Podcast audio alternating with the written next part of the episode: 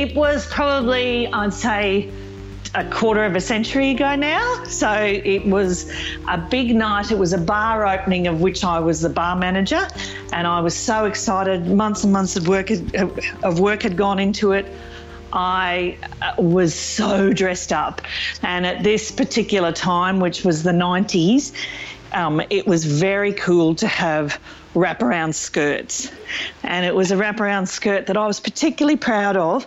And it, you know, it pulled over to one side. And so I decided in order to get the appropriate line on that skirt, I would wear what I refer to as scuba pants. Now I think they're called Spanx, but they're just sort of unpleasant big nana undies, but with some serious infrastructure going on. And and so I had a pair of those on, and they probably would have been, you know, uh, uh, it wouldn't have occurred to me to at least make them an attractive colour. So I'm sure they would have been a delightful colour of beige.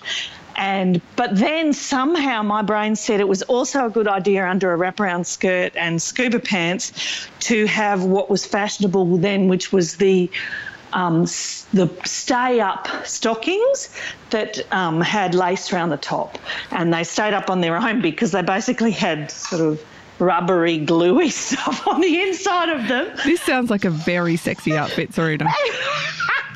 I looked marvellous until a certain point. And so it had been a long night. We'd all had a gorgeous time. It was the opening of a bar, so of course everything was flowing.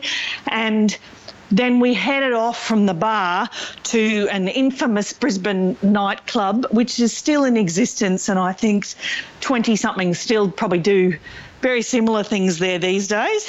Um, and and this was when the Commitments movie was out. So the, there was all those really big bands around town with trombones and um, lead singers with gravelly voices, and so they were like twelve-piece bands. And we were blind. It had been a very long evening, and I still thought I looked pretty fabulous. And at one point, I was dancing away to the commitments music, and that's the sort of music that you can really get stuck into. And I looked out at the ground, and there was a button on the ground. And I picked it up and said to my friend, It's like see a penny, pick it up. So I've seen a button and pick it up, so I'm going to have a really lucky night. And the button was actually attached to, was we used to be attached to my skirt, and it's what kept it up. So I'm still absolutely dancing like a crazy person and I neglected to mention that there was a boy I particularly oh, liked. Oh, there's there. always always one of those in these stories. yeah, so, and you know, we were great friends, and I was trying to impress him, and I think perhaps the outfit had probably even been designed to make him realise that he was really missing out. So I, you know, and, and I was dancing with him at the time and dancing in big groups. I'd say the handbags were probably in a pile in the middle of the floor and we're all dancing and picked up the button, kept dancing. I'm still dancing, and most other people have stopped, and the band has stopped playing. All completely stopped playing because my skirt was on the floor in a straight line behind me. Oh, Serena. He straight line behind me, and I'm still dancing with my little skinny. I still to this day have skinny chicken legs, and with my little stay up stockings, my grey sort of beige scuba pants, and what uh, God knows what the top was, I can't recall, but it, the, the, skirt was genuinely in a straight line behind me. Not a noise was being made, and everyone just sort of looked at each other for a minute and I was paralysed. I didn't know what to do. But my dear friend, who is still a friend of mine today, picked up the skirt. He, he decided he needed to address the situation, picked up the skirt. It went from being a skirt that went sort of mid calf to um, grabbed it, just tied the whole thing into a knot. So then it ended up being about 10, 15 centimetres long. And I'd say probably still displayed a little bit of the lace stocking underneath. And then after about mm, four or five minutes, the band stopped. Probably wasn't four or five minutes, but it certainly felt like it. The longest 25 seconds of your life. and just tied it in a little knot. And we just continued. I'm Tory Maguire. I'm Chris Payne. And I'm Chris Harrison. And we are HuffPost humans, and we hope that you are too. This week's episode, as you might have guessed from that amazing story from Serena, is about embarrassment. And embarrassment's one of my favourite topics. One of my favourite things to do is tell embarrassing stories about myself because I think it's a good icebreaker. Um, so I'm going to start by telling one of my own. And I think what it demonstrates is that embarrassment is in the eye of the beholder. About um, 17 years ago, I was in my first couple of weeks as a copy kid at News Corporation in the beginning of my journalism career. And it was a very important time for me. I really wanted to make a good impression. And one of the jobs that copy kids had to do at the newspaper was go and get dinner. And I had to do a dinner run that was quite a long way from the office. And so someone said to me, Oh, just call one of the editorial drivers. In those days, newspapers had a, a fleet of drivers that would take journos to jobs. Those were the days. They were. And I went around and collected, you know, the $4 each from each journo to go up and do a Luxor run, I think. and I called the driver's room and I said, Oh, hi, it's Tory here from the Telegraph. I've got to go and do the dinner run. Um, can I please get a car? And they, of course, that was perfectly normal. And the fella said, Yep, I'll be round in five minutes. My name's Barry and I'm in a white Commodore. And I thought, This is all going so well. so I went downstairs and I waited out the front, and there was a white Commodore. and I walked up and I said to the bloke in the passenger in the driver's seat, um, "Are you Barry?" And he said, "Yeah, I'm Barry." And I said, "Great, I'm Tory." And I jumped in the passenger seat of the car. And he said, "What are you doing?" Barry's not happy. I said, "The dinner run. Like we've got to pop up to Crown Street and get the dinner." And he's, and he's looked at me and he said, "I have no idea what you're talking about." And so I was initially a bit um, put off by this, but then it clicked that I was the new girl and I was being hazed. Uh, stitch up. So I said, Yeah, that's hilarious, Barry. Come on. Like, they're hungry. The journos are hungry. We've got to get going. And this guy, his face, he, he looked stricken. I thought, God, Barry's doing a good, really good job at this. He's, he's re- like, he's done really this before. it. He's, he's done this before. And eventually he was like, Come on, this is getting really embarrassing. My wife is going to be here in a minute. I'm here to pick her up. And there's a strange woman in my passenger seat. And I thought the only thing I can do right now is to dig my heels in. So I put my seatbelt on. and I said to him, Barry, I don't know how stupid you think I am. I didn't come down in the last shower. great. I'm not, you know, I was 24 at the time, which was quite old for a copy kid. So I was like, you know, I'm not one of these naive 18 year olds that you can just trick. You can't fool and me. this poor guy started to look really, really upset and really nervous. and it was just getting out of hand. And eventually a woman walked up and knocked on the door and said, Who are you? And I said, I'm Tory. Why? Who are you? And she said, I'm Barry's wife. That's gold. and he was not actually a driver from News Corporation at all. No. So mortified, I got out of the car and then I had to wait for the real Barry. But I was so scared that I was like, I went back upstairs and rang again and clarified that I was in, like, I got the rego of the car because I was so scared about getting in. And then, of course, the first thing I did when I got in the car was tell the real Barry the story.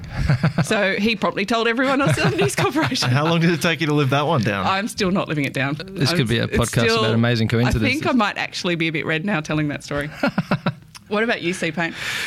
Uh, speaking of never living things down, my embarrassing story comes from high school, as uh, as they tend to, and um, it's sort of a cliched high school story. Seems like it's out of a movie. I went to an all boys school, uh, twelve hundred and fifty students, about hundred staff. I'm up on whole school assembly giving a speech about having gone to Japan, which was kind of nerdy to begin with, but you know there we go. And about halfway through, I was in year 11 at this point. I was a bit of a late bloomer. About halfway through the speech, my voice cracked. My voice broke in front of the entire school. And you can just imagine the, reaction uh, to it. The, the headmaster ha- actually had to step up to the microphone and ask the boys to calm down while stifling a laugh himself. uh, straight after assembly is lunchtime, and I had to walk through the entire school back to my locker, and every single person just let me know about it. uh, this was quite early in year 11 as well, so I still had the best part of two years at the school. Uh, thankfully, most people forgot about it, but one of my classmates brought it up in his final piece of English assessment and said it was the funniest thing that had ever he'd ever seen at the school, which I thought was a little bit sad for So, how do you recover from something like that? Well, I didn't really. Uh, I told one of my don't. I told one of my friends from the neighbouring girls' school, and she said, "Oh, that's sweet. You know, we'll have to. You're getting there. We'll have to have it when, when you finally go through puberty properly. We'll have to have a big party for you." so that just uh, made me feel a lot better. You know, it just became a running joke, and I just ran with it, and uh, I, I made fun of at my own expense, and you know. That tends to be the way out of these things. Well, can I just say it's a beautiful voice, Chris? I'm glad it broke. Thank you. yeah. What about you, Chris? Thank you, Chris. Other Chris? Uh, I have I, I have several embarrassing experiences. The older I get, the more I resemble Mr. Bean. But one that springs to mind: I was having a business class poo on a plane, and The best um, kind. I I'd forgotten to latch the door, and um, I'm because sorry, I'm just going to interrupt you here. Yeah. How do you forget to latch the door? I'd forgotten to latch the door. I'd woken up from. So I was in business class. I probably slept for the first time in my life on a plane. Okay. And I just forgot to latch the door. And I wasn't. You know, you'd want to. You don't want to contract. You can contract anything. So I was actually doing like a leg workout and not actually sitting on the porcelain bowl. And the captain came in and opened the door and knocked me right back into the bowl.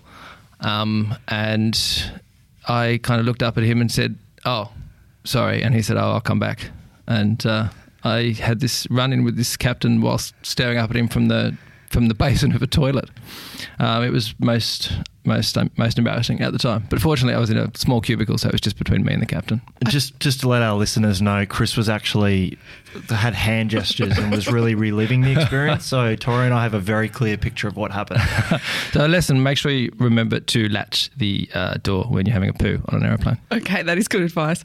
I've spoken to a few people for this podcast, and there's a running theme in embarrassment. One of them is uh, clothing related mishaps, like Serena's, and another one is bodily functions, um, just like yours. So I think we should just, this is a good moment to hear from Justine, who's just moved to California and is heavily pregnant and may have actually had a baby between the recording of this podcast and the time we publish it. So I'm at the end of uh, my pregnancy, and um, I ha- I've read lots of books and information, and um, so my embarrassing story is something that I kind of knew to expect, but just not when to expect it. Um, I basically I um, I went to a new friend's house that I'd only met twice before through a parents group that I'd just joined.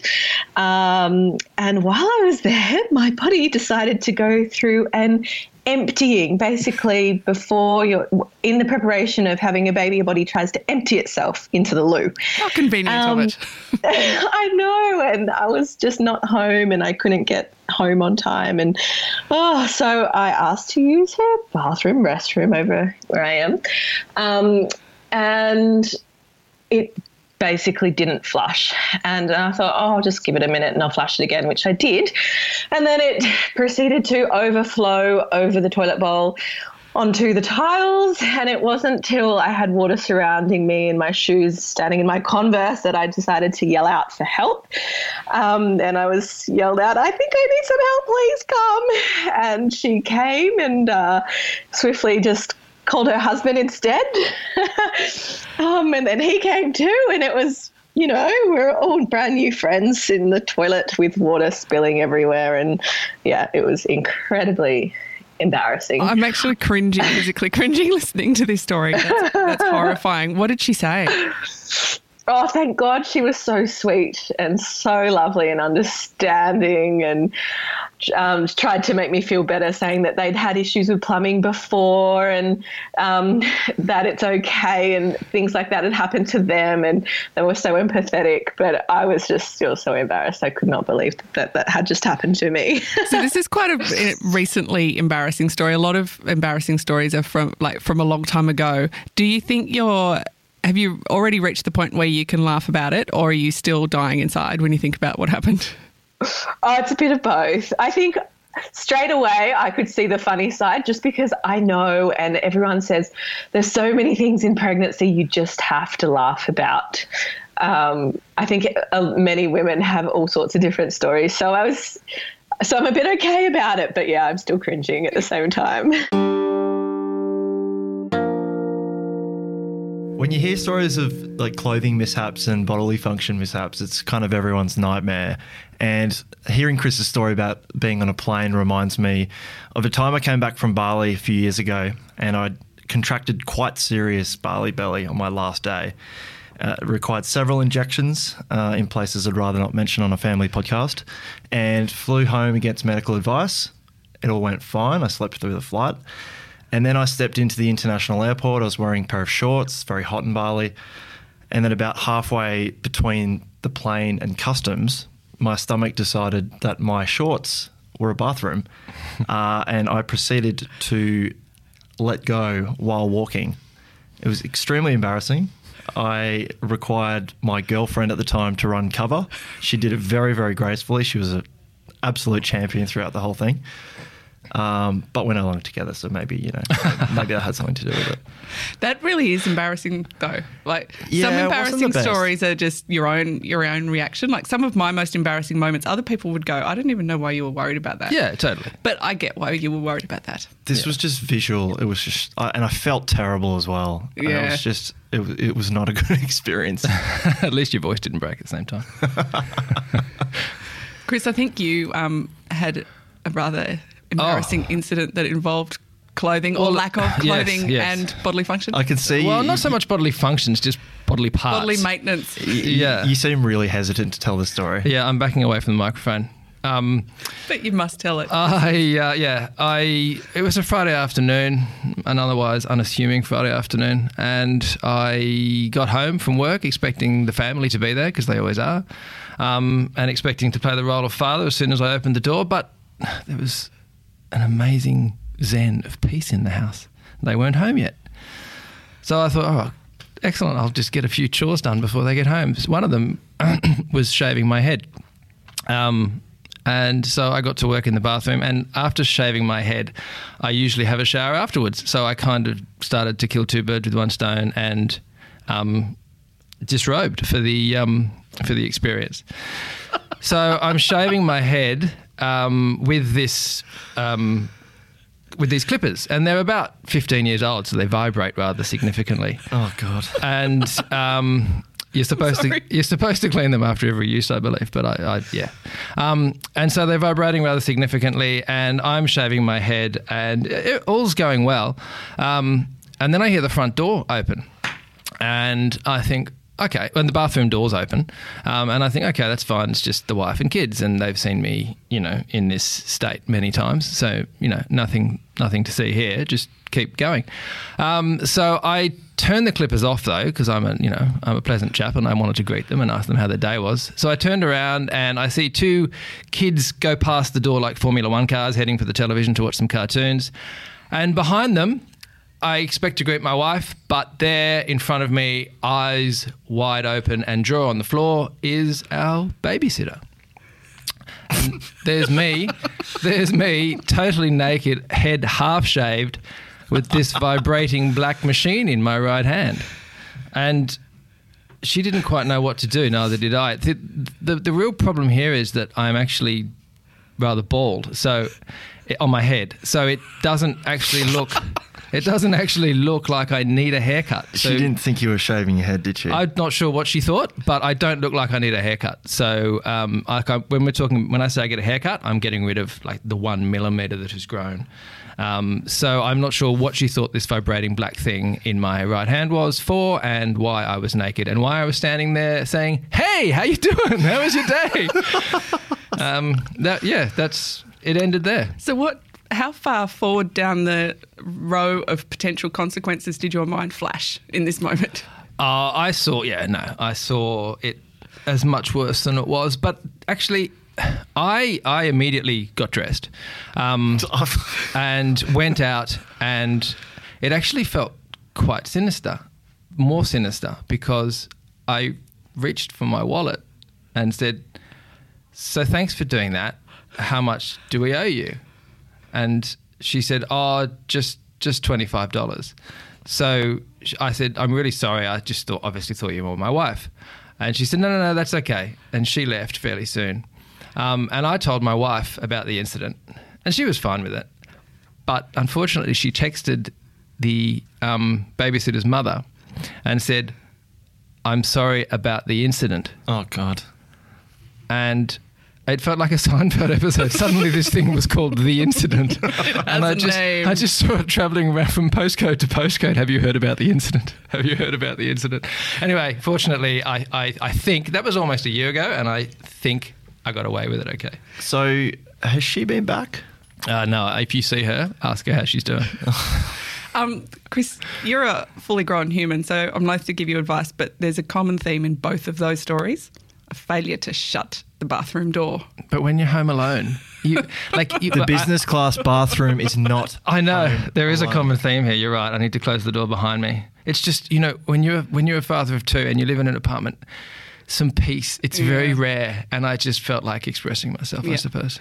I think, though, that story, more than any of the others, may go to the purpose in society of the emotion of embarrassment. So I spoke to Dr. Lisa Williams from UNSW, who is a psychologist, and the first thing I asked her is what is the point of us getting embarrassed? So, researchers have argued that just like other emotions, embarrassment actually helps us deal with some of the situations that we find ourselves. So, in a situation of a social faux pas, what embarrassment does for us is it actually leads us to engage in behaviors that make others forgive us for doing the faux pas. So, you can imagine tripping over a wire or something. If you act embarrassed, others are more inclined to so to speak, forgive you for doing that. So it builds empathy.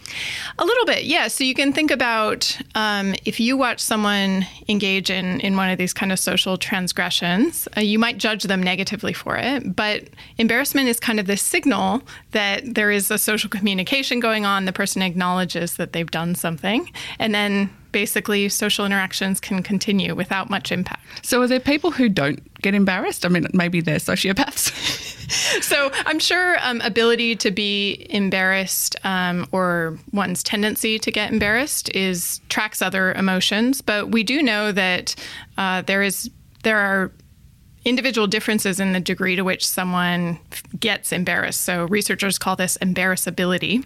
Uh, and at least when you ask people to self-report it, we get a wide range. So some people just at the drop of a pin w- can feel embarrassed, and others just appear to be quite immune to that experience. I think you can grow out of it though, can't you? Because I know myself that I had a very low threshold for embarrassment in my teenage years and my early 20s.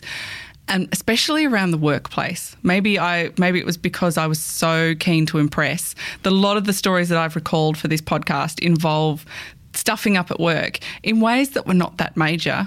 But at the time, I was so embarrassed and so mortified. There was one incident where I had to do a coffee run for the senior editorial team, and I brought back the coffees in one of those um, cardboard trays that has like the little teeth Right. and polystyrene cups. And I pulled the editor in chief's coffee out, and the bottom stayed in the tray. See? I can oh, tell you, yeah. And you can understand how mortifying that was in the conference room, all over his notebook. And he was very gracious and just said, Look, I think it's best if you just, you know, just go.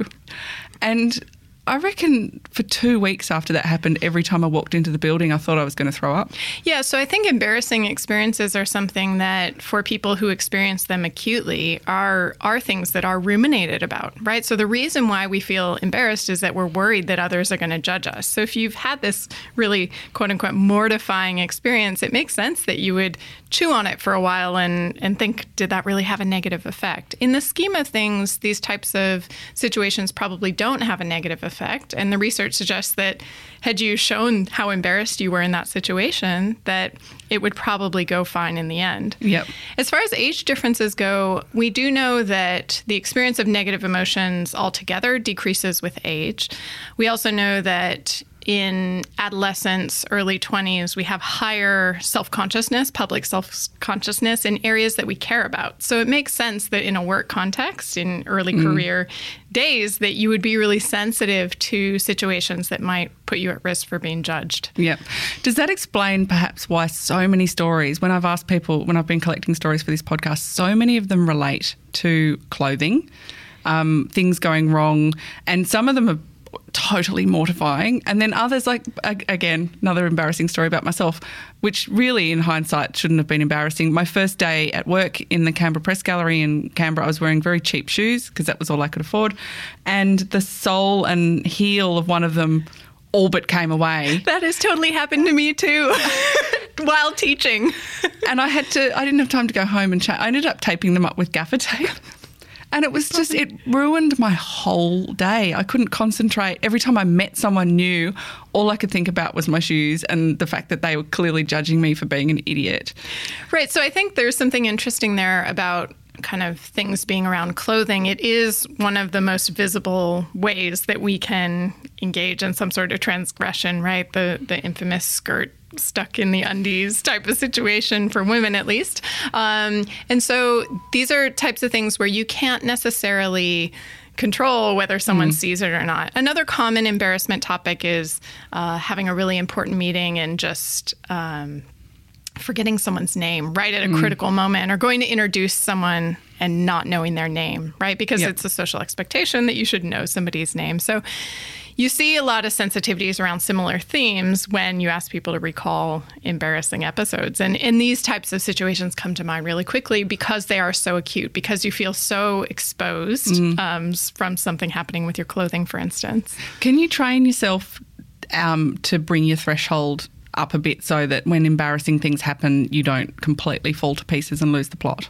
I think that a lot of uh, active engagement with your emotions in a moment can control things like that. So if you can take that moment and recognize what's going on and that you feel embarrassed and and own it, as you, mm. as you mentioned earlier uh, is a way to get past that and not ruminate on it. And, and the important thing to hold in your back pocket when you feel like it's the mortifying career ending situation is that if you show you're embarrassed, right, if they see you blush and smile sheepishly, that really you're better off than trying to hide it or pretend like nothing happened. Yeah. Really, that's kind of the worst thing you can do in situations where you might feel embarrassed. That's probably a good time to hear from Jeff and Tori, another Tori, because both of these stories are about mortifying clothing incidents, and both of them dealt with it really well.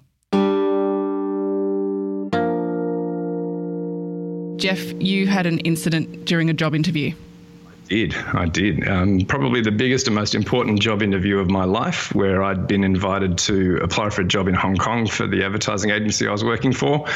And um, so before I went for my interview, I bought a brand new suit and a brand new briefcase and was all feeling very good. Um, and as was my habit before an interview, I went to go to the bathroom before we got underway to make sure I was in good shape. And um, the new suit that I'd bought was a slightly more complex suit in the fly zipper button area.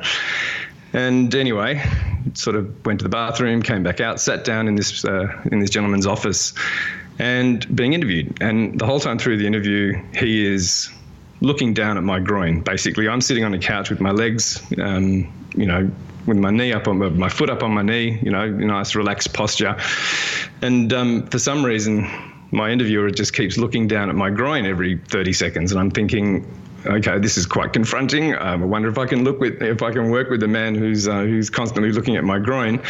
Um, but anyway, after about 45 minutes, he finally couldn't contain himself any longer, and he said to me, "I'm sorry, Jeff, but you just need to look down." And sure enough, my fly had been open for the entire interview, and my lucky red undies were proudly on display with the fly completely popped open. I can't believe so, you found out from him. I know. I can't believe I didn't take the hint. And what's even funnier, I guess, is that I ended up getting the job in any case. So, um, yeah, it just goes to show it doesn't matter. Uh, sometimes personality can come through. so it's a it's a story with a happy ending. How happy. how embarrassing was it? It was pretty. I mean, I did have bright red, bright red undies on because they were my lucky undies, and um, and yeah, just it wasn't just open the way you fly sometimes is because it was a brand new suit. The thing was actually nice and stiff, and it was popped right open like a bloody clamshell. So yeah, it was it was a little bit Look, maybe it was good. Maybe it was good positioning. You know, well, showing you know, him that you're relaxed and confident. Exactly, and uh, and he was an American gentleman, and um, it was. Uh, I think Australians have a certain reputation when they go and work overseas for the first time, and I think I basically hit that uh, hit that reputation on the head.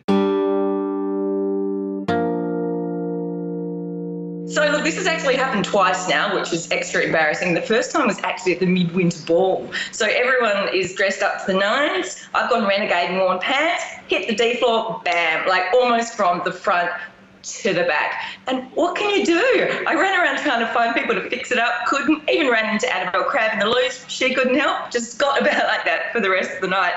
So everyone obviously heard about it, and so they weren't that surprised when just a couple of weeks ago it happened again. Just nice pair of work pants all the way through. So, what's going on here? What's wrong with your pants? Well, see, online trolls, right? They're always calling me a barge ass, and I'm starting to think it must be true. The thing that I love though is that at the midwinter ball you didn't leave the party because I think a lot of people faced with that kind of embarrassing situation would have fled for the hills. That's absolutely true, and they certainly would have avoided the dance floor after that. But no, a couple more champagnes, I was fine. So, Lisa, obviously Jeff and Tori are grown up people with a lot of confidence who are able to deal with what a lot of other people would find totally mortifying, and they dealt with it at the time and can now laugh about it. You were cringing during those stories. I was cringing during those stories. What's vicarious embarrassment? So, just like we can feel embarrassed about our own faux pas, we can also feel live embarrassment as we watch other people engage in those same faux pas. So, what's a really interesting finding out of this research on this topic is that the person themselves doesn't need to don't need to feel embarrassed. So, for instance, if you're watching someone perform a song and they think they're amazing, but really they're really bad and cringeworthy, you can feel embarrassed for them. So, really, this type of it's not necessarily empathy. You don't necessarily have to be feeling embarrassed along with them, but you can feel embarrassed on their behalf. So, a lot of these stories elicit that, right? We cringe, we think about what it would be like if we were in that situation and just how embarrassing that might be. And is that about thinking about ourselves in that situation, or is it a sympathy thing? I think it's probably a, a bit of a mix, right? So it certainly has a perspective taking aspect to it, right? And and a lot of us we hear those stories and we just think, oh my gosh, what would I do, right? I don't think I would get back out on the dance floor, uh, and so mixed in with that sense of just how embarrassed you are, you also, when people tell these stories, obviously people tell stories that they've kind of come out Mm. on the better side of, uh, which is an interesting note here uh, that you're hearing vicarious embar- vicar- stories that Im- elicit vicarious embarrassment in us, along with the endings of those stories that suggest that it all works out okay. So there is a good lesson in that, right? We learn a little bit. Maybe having your pants split is not the end of the world, mm. right? It can be okay. So, what's the difference between embarrassment and shame? That's a really good question and a topic that researchers in this area have actually debated quite a lot. It it turns out that people posit a trio of emotions as negative self conscious emotions. So, negative emotions that arise when we ourselves have done something wrong. And so, in this trio is embarrassment and guilt and shame. And the most agreed upon divide is that guilt and shame appear to be really morally tinged. You've done something that violates a moral rule in society. Whereas embarrassment really has much more to do with kind of social rules without the the moral component and the circumstances. Right, right. So you wouldn't necessarily feel guilty if you forgot somebody's name, hmm. but you should likely feel guilty if you've stolen something, right? Yep. Is kind of the classic example. And so if you take the type of situation and the meaning making that people go about when they experience this, you can kind of predict whether someone's going to feel one of these morally tinged negative emotions or something along the lines of embarrassment. Mm. And I guess embarrassing stories are funnier than shameful stories. they are. Uh, often they do have these happy endings. Um, and I will say there's there's something interesting about sharing embarrassing stories. People really do bond over them. Mm, it's a great icebreaker, isn't it? Right. And almost more so than sharing positive stories. So we know that sharing generally positive experiences and telling a funny story is really bonding, but embarrassing stories have this unique aspect mm-hmm. to them, which is they also reveal someone's vulnerability, right? We hear about Jeff and Tori's vulnerability in these stories, and that those can actually bring us together with someone, even if we don't know them particularly well. So I think that there is a compelling reason why people who are comfortable enough to share a story often do.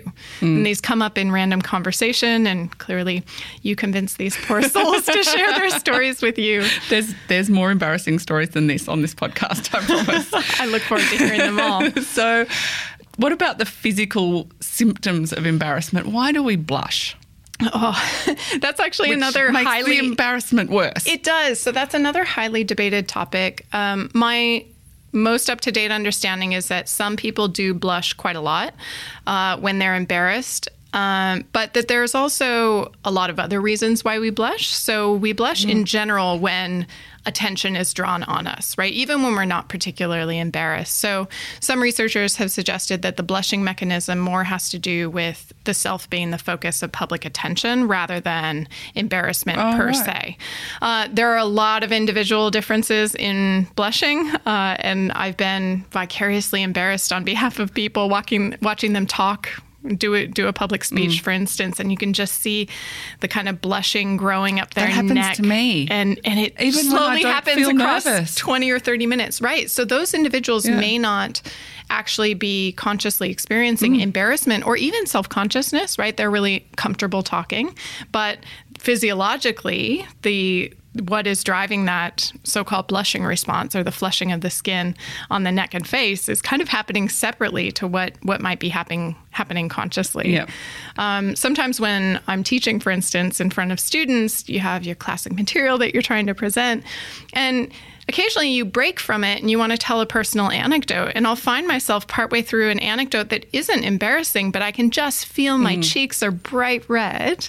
Um, so the tie between blushing and embarrassment is there, but it's not necessarily one to one, right? So some people feel embarrassed and don't blush, and some people blush when they're not embarrassed. So a little, a little bit of a complicated story there, but for people who know they blush and they can just feel it, it does, as you say, adds to the experience. Right, because then you feel like not only uh, is everyone looking at me because I've done something wrong, now they're also looking at me, watching me be embarrassed.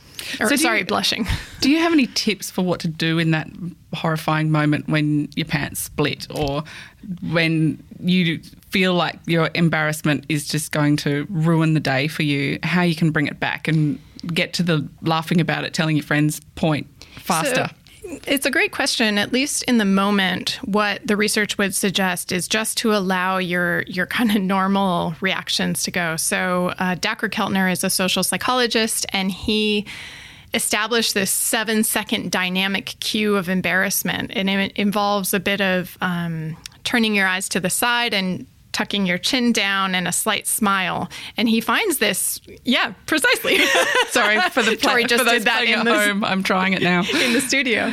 Um, and so he finds this consistently displayed by people. Um, Across several cultures, across several gender um, groups, and so on and so forth. So, there's good evidence that there is this kind of nonverbal expression. And that's the first step to that that process of making things okay. So, if anything, I would say just kind of let that moment, those seven mm. to 10 seconds, unroll because chances are your natural embarrass, embarrassment display there is really going to help you in that situation. Um, the second bit of advice is is probably to realize that everybody has been embarrassed, right? And so you do feel on the spot, you feel really self conscious, right? It, of all of the moments in our lives, these are probably the moments where we feel just utterly on on the stage.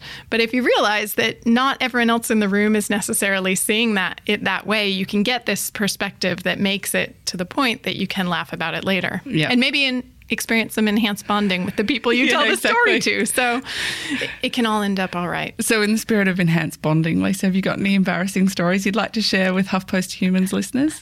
I anticipated this question.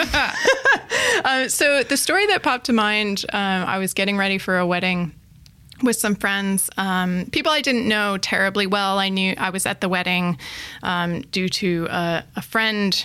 So my friend was getting married. I didn't know her friends. Um, so a room of people I don't really know, and we're just talking about other weddings that we've attended. And someone said, "Oh my gosh, I was at this wedding, and and one of the guests wore white, and it was so weird." And I said, "Oh my gosh, who would wear white to a wedding?" And the girl to my right goes, "I'm wearing white today." and I just wanted to die, right? Because I'm just making conversation, and I don't really care if guests wear white to a wedding. But I, I felt really embarrassed in that moment, and I, I laughed it off. Where we all we all joked about it. And Right. I, I made sure to compliment So- her dress later. A pretty quick recovery. yes, yes. So not not one of these totally mortifying clothing faux pas, though it does have to do with clothing. Yeah. All right. Well, Lisa, thanks so much for joining us. You're very welcome.